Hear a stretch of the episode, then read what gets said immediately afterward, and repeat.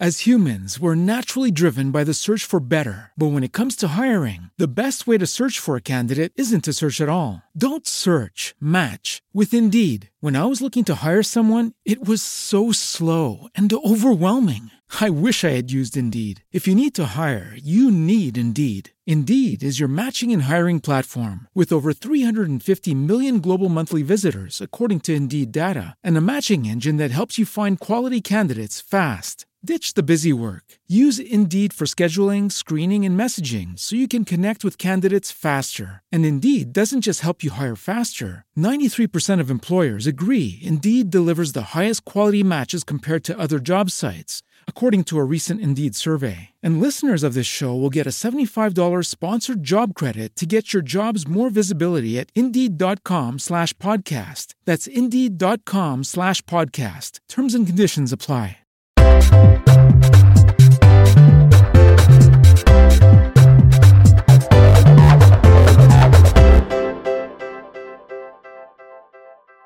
Ciao a tutti e benvenuti in Innovation Spritz, la rubrica interna di Digital Innovators, il podcast di Catobi. Io sono Tommaso e qui con me oggi un ospite davvero speciale. Eh, ci siamo conosciuti già da insomma, un annetto abbondante, è sicuramente una persona che poi ha contribuito alla crescita di questo stesso progetto e quindi con questa introduzione ti do il benvenuto eh, Andrea, anzi do il benvenuto ad Andrea Virgilio che poi è l'amministratore delegato, il Chief Happiness Officer eh, di Apple. Ciao Andrea, benvenuto. Ciao Tommaso, piacere, grazie mille. Ma figurati, come stai tutto bene? Molto bene, molto bene, come sempre Ottimo. giornate sempre belle, belle impegnative, direi che ci sta benissimo adesso uno spritz. Eh, esattamente, infatti qui volevo arrivare. Come, come, bevi lo spritz, Andrea? O meglio, come possiamo offrirtelo questo spritz? Campari o Aperol? O perché no? Magari hai altre idee in testa. No, guarda, giornata impegnativa, vada per il Campari. Mi sembra giusto, di solito vado sul misto, quindi posso capire. Va bene Andrea, ora che ci siamo presentati e salutati, mh, mm, giusto per scaldarsi ti vorrei fare questa domanda. Eh, che significato daresti a trasformazione digitale e innovazione e specialmente quali sono i tre passi principali di un processo di innovazione per Andrea Virgilio?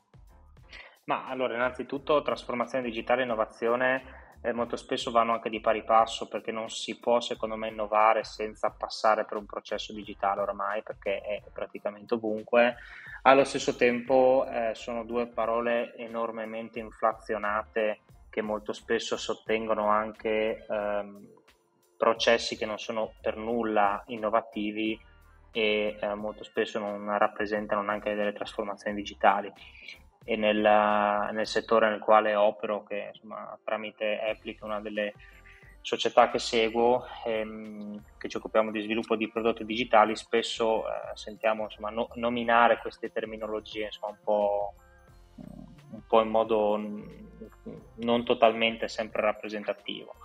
Ma secondo me comunque i tre passi principali di un processo di innovazione eh, sono, sono per me semplicissimi. Il primo è la consapevolezza. Non si può avviare un processo di trasformazione digitale o comunque implementare un processo innovativo nella propria organizzazione o anche nella propria vita senza che non sia estremamente chiaro cosa stai facendo e perché lo stai facendo e soprattutto quali sono i tuoi obiettivi, cioè cosa dovrà accadere perché tu possa dire effettivamente di aver raggiunto l'obiettivo. Ok, eh, lo step, eh, il secondo step è abbastanza scontato, ma è farlo, perché molto spesso ci si ferma in una fase di costante analisi, eh, ma si potrebbe valutare, no, ma e poi non si fa. E il terzo, fondamentale anche per verificare se raggiunto l'obiettivo, è misurarlo, perché molto spesso poi, eh, ahimè, ci sono stati e ci sono tuttora enormi sprechi, eh, enormi cattedrali nel deserto eh, che rappresentano eh, processi di trasformazione digitale, ipotetiche innovazioni che poi alla fine eh, rappresentano solo enormi investimenti, però poi eh, si ritorna a come si, si lavorava prima di cominciare a, ad avviare il processo stesso. Assolutamente, come darti torto, infatti tant'è vero che insomma ti ho fatto questa domanda perché come tu meglio di tutti, eh, specialmente me sai, sono tantissimi anni no? che diciamo che per creare sviluppo o rilanciare appunto la competitività proprio del nostro sistema economico, l'IT no? deve essere proprio e deve entrare nel cuore del business eh, aziendale, tra l'altro diventandone no, part- proprio parte integrante e tra, alt- e tra l'altro, come dicevi, no, anche trasformandosi proprio in business technology. Quindi collegandoti a questa riflessione, perché appunto poi come ben sai anche Katobi nasce proprio per colmare no, il gap tra la trasformazione digitale intesa come full collaboration e quella che appunto dovrebbe essere l'innovazione digitale, ti vorrei chiedere, cioè come è cambiato in questi anni, eh, dove ovviamente tu eh, con Apple avete avuto una crescita eh, veramente importante e significativa, il ruolo di IT in particolare rispetto all'innovazione di business. E collegandomi a questo ti vorrei dire, chiedere una cosa specifica, cioè all'interno delle organizzazioni in cui operate, eh, ma anche in Apple, no? quali sono i cambiamenti eh, cioè organizzativi attuati per rendere realmente l'IT poi un ruolo eh, eh, diciamo così, sempre più, eh, più strategico, no? E, ehm, e, collegandomi a questo, poi eh, so che sono tantissime domande, ma insomma eh, ti lascerò parola. E eh, proprio per far sì no, che eh, questo ruolo di driver di innovazione si realizzi, quali requisiti e competenze deve avere la direzione dell'IT oggi? Questo te lo chiedo anche perché insomma so che eh, avete fatto tanti bei cambiamenti all'interno che non puoi spoilerare perché so, sono sicuro quasi che ne parlerai tu eh, e quindi mi sembra veramente doveroso farti questa, questa triplice domanda. Fantastico. Allora, ehm, partiamo intanto dal fatto che sicuramente eh, analizzando quelli che sono i tavoli decisionali degli ultimi dieci anni, eh, le, le, quote IT stanno aumentando in modo significativo. Eh, quindi se un tempo l'IT eh, veniva a scoprire a cose fatte che erano, erano, stati cambiati determinati sistemi o che insomma si dovevano implementare determinati nuovi processi applicativi, eh, adesso in realtà è sul tavolo eh, decisionale, no? molto spesso i vari eh, Chief Information Officer, CTO, IT Manager, Head of Technology, ne sono una marea di ruoli, insomma il, il, una componente di esperienza, di, di expertise eh, tech c'è, c'è nei tavoli in cui si decide. Um, secondo me però c'è un problema, che c'è finita così tanto velocemente perché la complessità tecnologica è diventata eh, quasi eh, imp- incomprensibile per chi eh, tipicamente ha in mano il, il decision maker, no? quindi in mano il taccuino deve poi fisicamente spendere, decidere di spendere. Allo stesso tempo non si è dato a queste figure tecnologiche il tempo di ehm, eh, ragionare in logica business. E quindi molto spesso queste figure su questi tavoli tengono in considerazione di eh, eh, elementi decisionali che non sempre, non dico ogni volta, ma in alcuni casi non eh, rispettano quelli che sono i requisiti di business.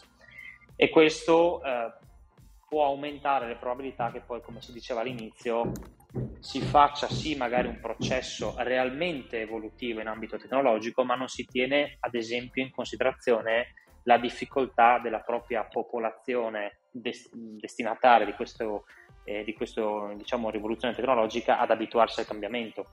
E quindi sì, la tecnologia c'era, ma eh, sei stato troppo tech e poco human magari, e poco business, e quindi sì, hai fatto un investimento che poi non ti porterà uh, realmente un'evoluzione. No?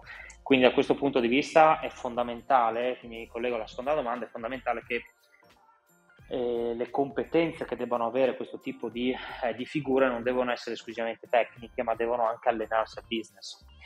Allenarsi al business vuol dire anche saperlo governare, perché il business quasi sempre, spesso volentieri, è una cattiva bestia ogni tanto, no? perché è illogico, è molto emotivo, e, ehm, quindi dobbiamo comunque cercare anche di essere eh, resilienti a quelle che sono anche le speculazioni che spesso vengono fatte sul business. No? In ambito tech bisogna fare anche ogni tanto delle scelte controintuitive che però a lungo andare daranno ragione anche alla, alla, componente, alla componente business. Quindi secondo me il, diciamo, questo nuovo eh, guru che dovrebbe eh, presiedere insomma, nei tavoli delle organizzazioni deve essere una figura che ha competenze tecniche ma anche forti competenze comunicative, relazionali, eh, capacità di negoziazione per riuscire effettivamente a, a, fare il corretto merge da queste due anime che è il tipico problema di ogni organizzazione, la parte business, la parte diciamo, tech o comunque delivery in generale. No? E, dal nostro punto di vista, com'è che abbiamo cercato di mitigare questa cosa? Ehm, cercando di distribuirla.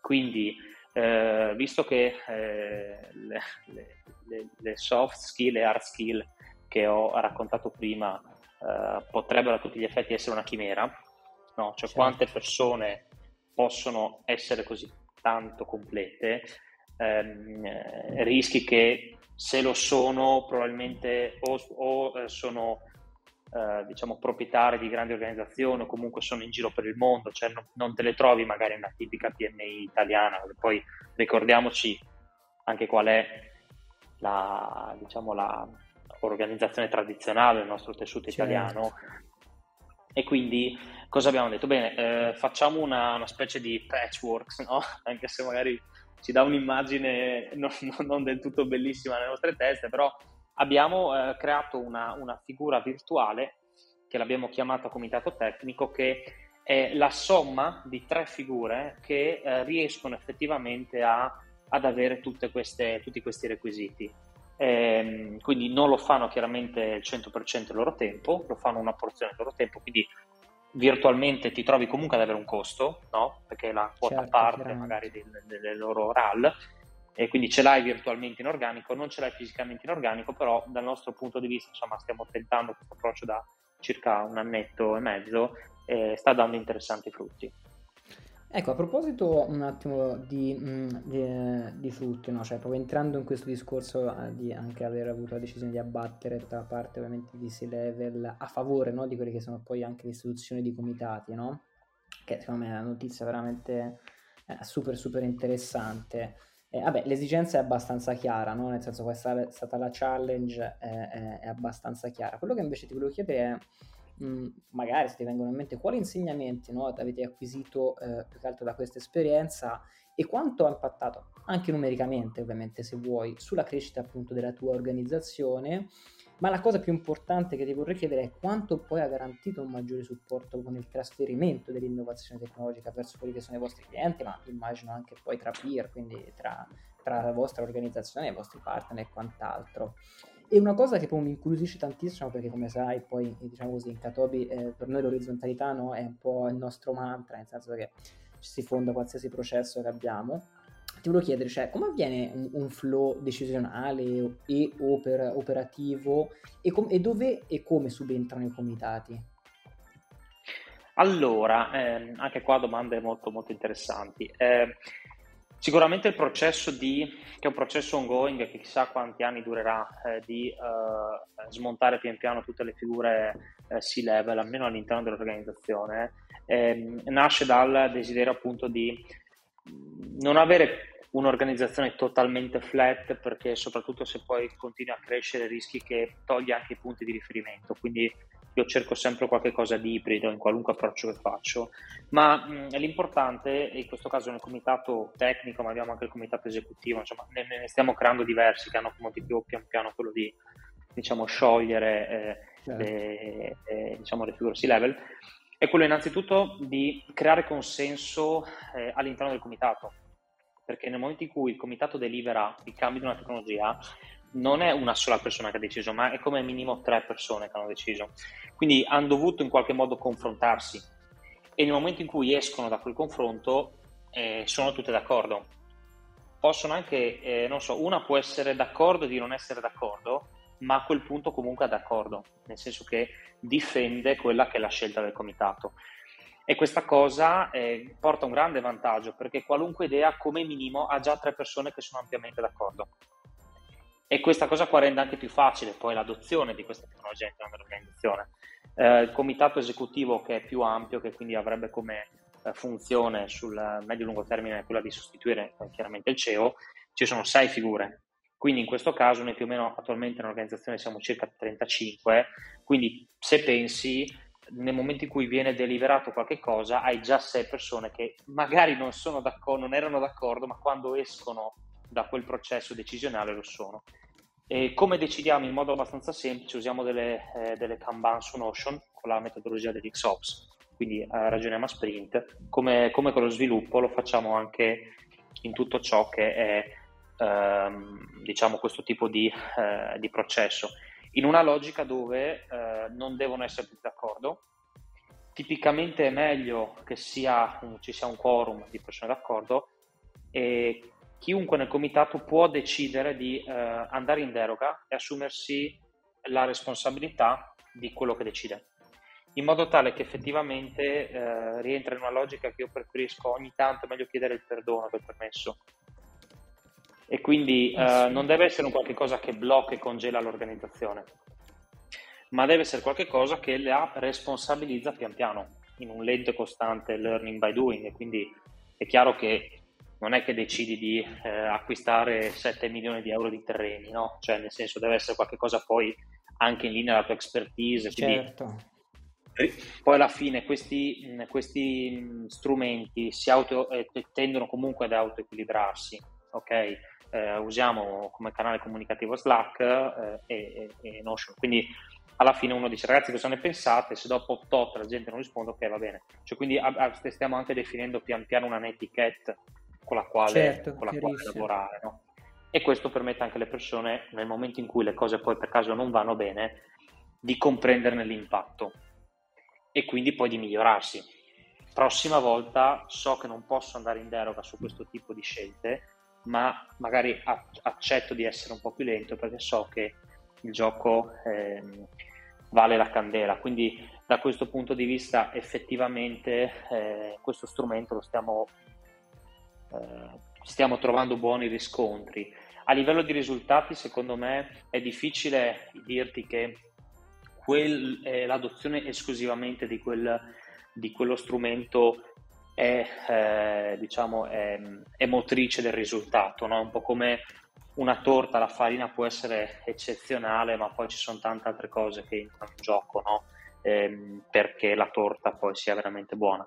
Sicuramente Apple è un'organizzazione che è, cresciuta e sta crescendo, eh, secondo me, a una, a una, buona velocità e lo sta facendo in autofinanziamento, nel senso che comunque lo sta facendo in modo organico, quindi prendendo clienti, lavorando, continuando il lavoro, quindi eh, è una startup che però sta crescendo in modo tradizionale e adesso si sta allargando acquisendo altre organizzazioni o comunque entrando nel capitale di altre organizzazioni per portare il nostro modello in altre, in altre aziende perché il nostro obiettivo appunto non sarà quello di crescere verticalmente ma di andare a proliferare eh, verso altre organizzazioni portando il nostro punto di vista. Poi nel nostro punto di vista le altre organizzazioni sceglieranno ciò che reputano più in linea con i propri valori chiaramente Andrea, posso dirti che sono stato in silenzio e, e, scusami se non ti ho fatto compagnia perché è veramente molto molto molto interessante. E sai bene che normalmente sono altamente logorroico, quindi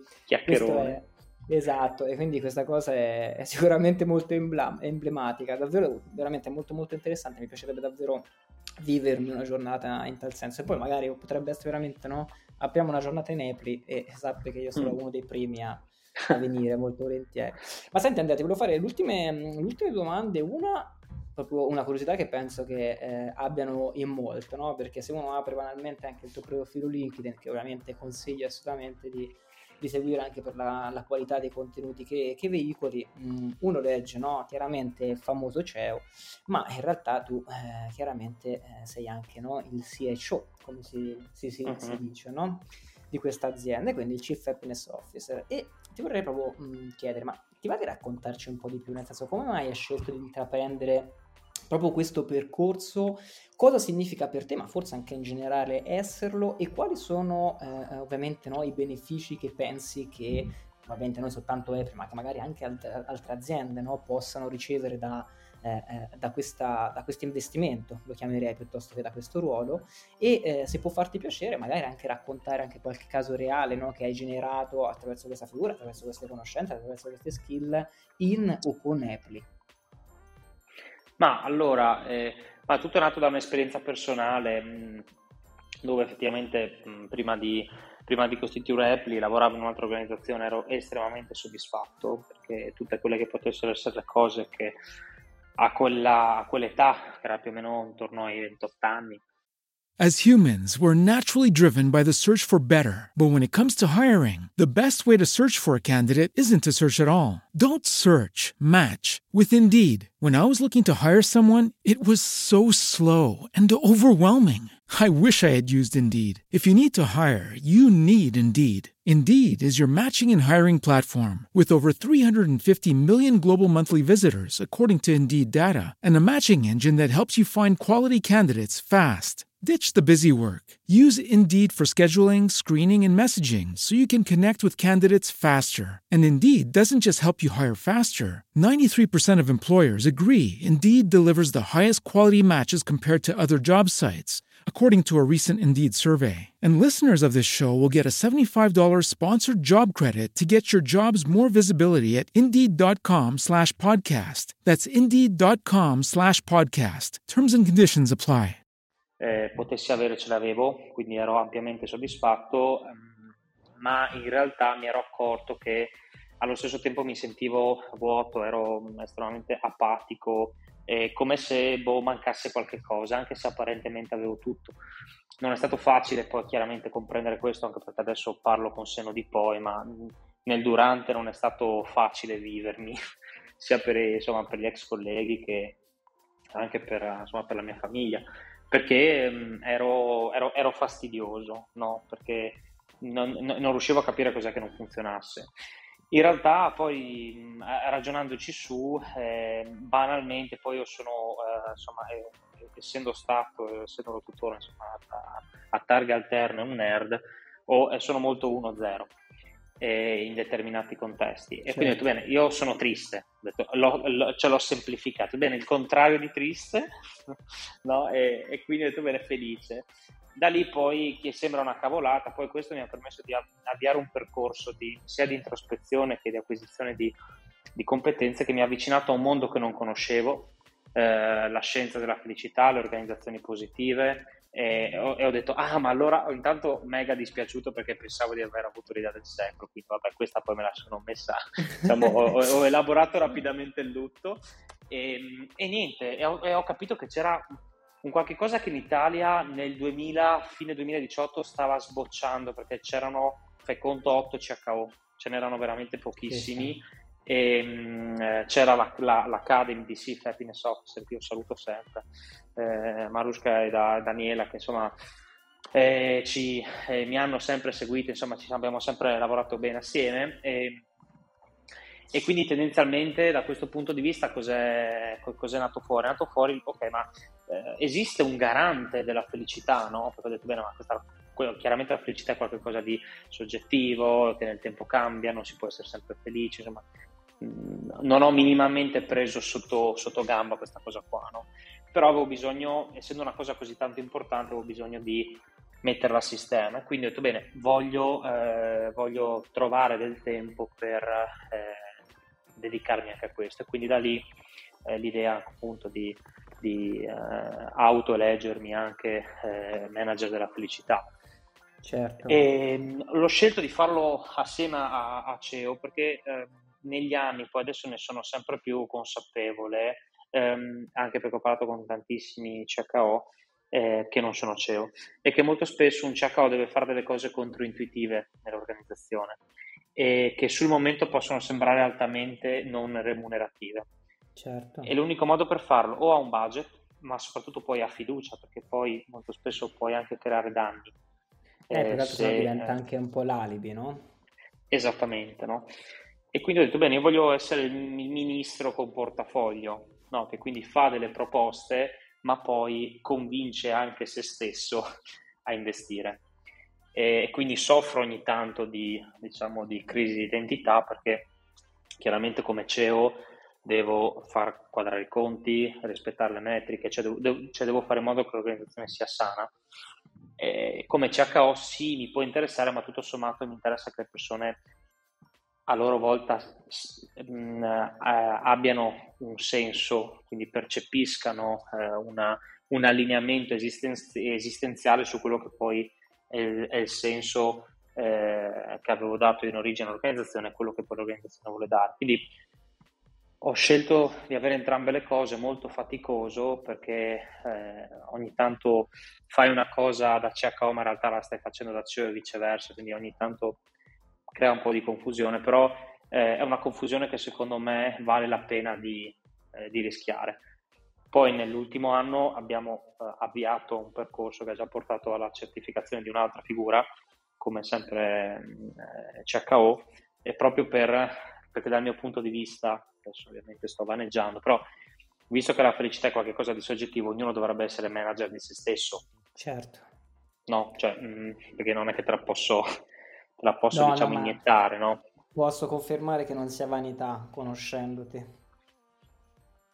Quindi sono pienamente d'accordo, Andrea. Anzi, complimenti perché è una logica di investimento che eh, appunto no, per il tessuto anche imprenditoriale che abbiamo in Italia, dove la PMI è eh, ovviamente la stragrande maggioranza, eh, è molto difficile da incontrare, no? Eh, dove ad oggi ancora il mondo HR è visto forse più come un costo che un investimento, quindi già pronunci- sentirti parlare no, di, queste, di, questi temi è già comunque un, un, bel, un bel, input. Il, il, fatto che tu l'abbia messa a terra e tu ne sia sostanzialmente molto soddisfatto, penso che sia la prova tangibile che poi no, eh, l'investimento e anche il coraggio poi paghino sempre a prescindere da quello che è il risultato. E collegandomi a questo, però, eh, a me, eh, questa volta eh, ti permetto di vaneggiarti, eh, che conoscendoti un minimo ovviamente, mh, mm, diciamo così, posso dire che oltre ad essere molto capace, anche molto coraggioso, per me sei anche una persona molto umile per due motivi. Il primo perché vuoi sempre partire da, da un errore e questa è sicuramente una, una buona cosa e il secondo perché sei anche disponibile poi no, alla famosa strategia exit o comunque alla condivisione del know-how. E durante la nostra chiacchierata, come ben sai, no, eh, abbiamo avuto mar- modo di parlare tanto, di tante cose, è uscito anche il discorso ovviamente di no code e tu mi, hai, mi hai detto eh, che l'avevi leggermente no, sottovalutato, ma che hai avuto, grazie a Dio, la grandissima prontezza no, di eh, ricrederti. E quindi vorrei farti una domanda, passami il termine, un po' provocatoria, no? Mm. E quindi Secondo te, chiaramente non sarà mai così, però mi piacerebbe capire la tua risposta. Eh, prima o poi ci sarà più no code che code e se questo ti spaventa, ovviamente o può spaventare una software house proprio perché venga mangia- mangiata chiaramente dal, dal no code. Ma guarda, sì, guarda, sicuramente questo è, è, una delle cose sulle quali sono, sono diciamo, inciampato in questo, in questo periodo ehm, perché appunto il no code e il low code, eh, per chi non lo sapesse, si sta parlando di eh, sviluppare prodotti digitali, che può essere una semplice landing page, un'app, di base non sviluppando codice, ma trascinando elementi, configurandoli e parametrizzandoli in modo abbastanza semplice. Um, quindi riesci a sviluppare un sito internet invece che magari in giorni o settimane, adesso esagero, puoi farlo in ore. E, e l'utente finale secondo me si accorge fino a un certo punto della differenza. Poi questo a chi, è, a chi, mi sta sentendo e conosce questo mondo, sia nel high code, quindi nel codice tradizionale, low code, possiamo aver aperto una, una, una battaglia, però diciamo, per chi è avulso completamente a questo mondo, rapidamente la spiego così. E quando un, più di un anno fa, un anno e mezzo fa, mi è arrivato questo tipo di tecnologia sotto la mano, cioè, ah, no, ma figurati, no, ma cavolata, figurati se verrà mai a romperci le scatole, piattaforme da, no, come giocare con i Lego, no? Poi figurati per un, per un ex-tech da questo punto di vista è quasi un insulto. sì, eh, no? Come ti permetti, no? Io mi costruisco anche il computer con le mie mani, no? E quindi c'è questo, tipo, questo tipico approccio che comunque ormai anche nel tech si sta cominciando a pian piano a ammorbidire. E beh, mai errore più grande, nel senso che poi in questi mesi ho avuto l'occasione di, cor- di conoscere, saluto Lorenzo Lodigiani e ehm, eh, anche Giuseppe, che insomma sono eh, founder di Encode, code.it, che è una realtà che secondo me sta facendo qualcosa di estremamente ambizioso, perché sta portando la cultura del, del no code in Italia passando per la formazione, quindi una bella sfida nella quale anche noi in Apple abbiamo investito per dargli una mano e, ehm, eh, e, lì mi si è aperto un mondo, mi si è aperto un mondo eh, dove ho detto ok, eh, questo Lorenzo mi ha fatto una jam session live dove in 5 minuti con io che lo cronometravo ha fatto un sito internet. E allora lì, allora lì la mia parte, no, il famoso no, se, se non vedo non credo, ha visto e ha dovuto subito credere. Assolutamente. Poi tra l'altro Andrea hai fatto benissimo a, salutarli perché quello che non sai è che questa domanda bonus è ovviamente la, la lavorazione a quattro mani mia e di Lorenzo stesso, quindi non poteva, non poteva cadere più, più, a fagiolo, come si suol dire. Eh sì, eh, lì che dire, eh, mi sono ricreduto perché è una tecnologia che secondo me abiliterà il, l'iCode perché molto spesso chi fa high code si trova a dover fare tante reiterazioni perché magari il cliente o il product owner non ha ancora idee chiare. Il low code lo vedo come eh, low code, no code, lo vedo come un modo di reiterare rapidamente per arrivare ad avere le idee chiare e poi o resti così, cioè o, o il risultato finale è good enough per andare sul mercato, perché in alcuni casi è così, oppure quello diventa un brief non testuale ma proprio cioè concreto, verso chi deve ingegnerizzare il prodotto. A questo punto non ha solo la specifica tecnica, le user stories, sì, ma poi anche una prima versione eh, con la quale può interagire. E questo secondo me è un grande potenziale, anche perché anche le piattaforme eh, appunto come queste stanno pian piano permettendo di espandersi con API che possono essere fatti nei code, scaricare il codice per poterlo eseguire su infrastrutture proprietarie, cioè stanno pian piano coprendo quelle che erano le lacune eh, originali eh, e quindi io non sono estremamente desideroso di vedere dove possa andare questo settore, ma sì, ti confermo che arriveremo a un punto dove il low code rappresenterà secondo me l'80% di quello che sarà il codice eh, nel mondo, ma ce ne sarà così tanto bisogno che in ogni caso ci serviranno sempre sviluppatori, quindi eh, e gli happy coder non, non, smetteranno mai di essere necessari perché anzi saranno sempre più preziosi perché faranno cose sempre più eh, a valore aggiunto dove la componente umana sarà sempre più eh, rilevante. Certo. Sono pienamente d'accordo Andrea. Senti, non ti, non ti rubo altro tempo. Permettimi due minuti di ricordare a chi ci sta ascoltando e chi ci ascolterà dove poter recuperare ovviamente questa, questa puntata e poi ovviamente ti andrò a salutare. Come sempre potete recuperare questa puntata chiaramente in tutte le nostre piattaforme podcast, da Spotify ad Amazon e quant'altro e chiaramente anche attraverso il nostro Remarks che è la nostra newsletter, come ben sapete, del lunedì mattina alle 9. Andrea, cosa dire? È sempre un piacere incontrarti, ancora di più ascoltarti e ti ringrazio veramente di essere stato qui con noi, augurandoci chiaramente noi tutti quanti di riaverti molto, molto presto. Grazie infinite, mi ha fatto veramente tanto tanto piacere. Alla prossima. Ciao, ciao a tutti. Ciao, ciao, ciao.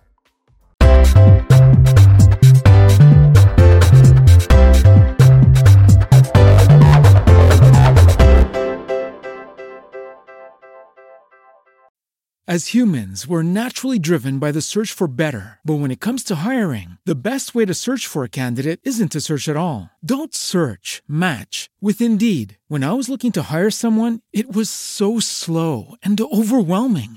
I wish I had used Indeed. If you need to hire, you need Indeed. Indeed is your matching and hiring platform with over 350 million global monthly visitors, according to Indeed data, and a matching engine that helps you find quality candidates fast. Ditch the busy work. Use Indeed for scheduling, screening, and messaging so you can connect with candidates faster. And Indeed doesn't just help you hire faster. 93% of employers agree Indeed delivers the highest quality matches compared to other job sites, according to a recent Indeed survey. And listeners of this show will get a $75 sponsored job credit to get your jobs more visibility at Indeed.com slash podcast. That's Indeed.com slash podcast. Terms and conditions apply.